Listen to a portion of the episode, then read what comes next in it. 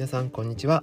小児科医テルです。このチャンネルでは育児に役立つ情報を小児科医がお届けしています。今日お話しする内容はビタミン D の不足についてです。えー、ビタミン D って言ってこうすぐに分かる方ってなかなかいないと思うんですね。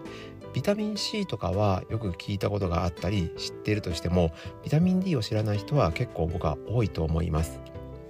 ビタミン D がまずそもそもどういうところで役立っているかというと、えー、骨に関わる部分で役に立っているビタミンになります、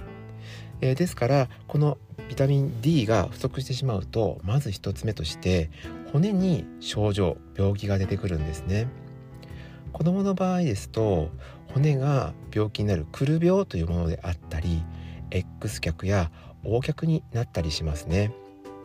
これは大人でも同じように病気があって、えー、くる病じゃなくって骨軟化症っていう病名であったり大人の場合ですとあと骨折につながったりするのでこのビタミン D 不足っていうのはとても深刻な問題なんですね。また先ほどから骨に関わると言っていますので要はカルシウムの吸収に関わってきているということになりますですからこのビタミン D 不足過度になってくるとカルシウムが血液中に少ない状況になりますそうなるとこのカルシウムが低い状況というのはですね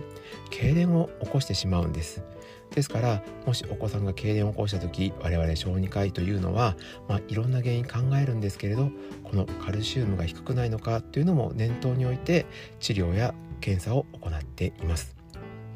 えー、ではこのビタミン D をしっかりとるためにはどうしたらいいのかということなんですけど基本的には普通に食事をとっていれば十分です特にビタミン D が多い食物は魚、えー、貝あとキノコですね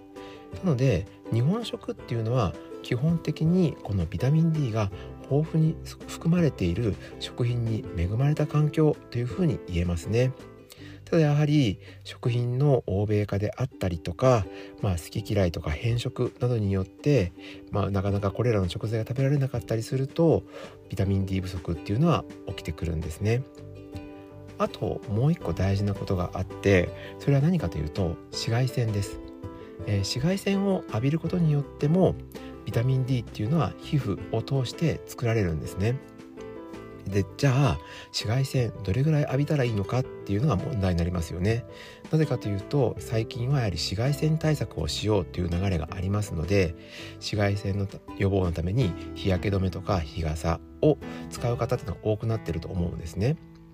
でじゃあどれぐらい浴びたらいいのかっていう話をするんですけれど実はすごく短時間で OK で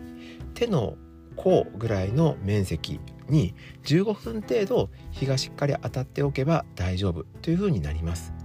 ですから皆さんが考えてるみたいにすごい長時間にわたって紫外線を浴びたりする必要は全くありません、えー、でここで注意が必要なのが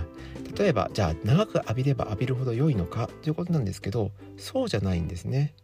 紫外線が皮膚でできる当たってビタミン D ができる量っていうのは上限がほぼ決まっています。ですからある一定以上浴びても効果がないんですがこの、え、紫外線が浴びすぎることによって皮膚に起きるダメージ。例えば過度に浴びすぎることによって日焼けを起こすとかあとがんのリスクが高まるっていうのは浴びれば浴びるほどリスクは高まっていきます、えー、ですから適切な日焼け止めをしてある程度日光浴さえ浴びておけばもうえ紫外線を浴びる量としては十分ですからそれ以上の紫外線はちゃんと予防するようにしてください。今回はビタミン D がなぜ必要なのかそしてどのように摂取したらいいのかについてお話をしました。それではまた次回の放送でお会いしましょう。以上小児科医テルでした。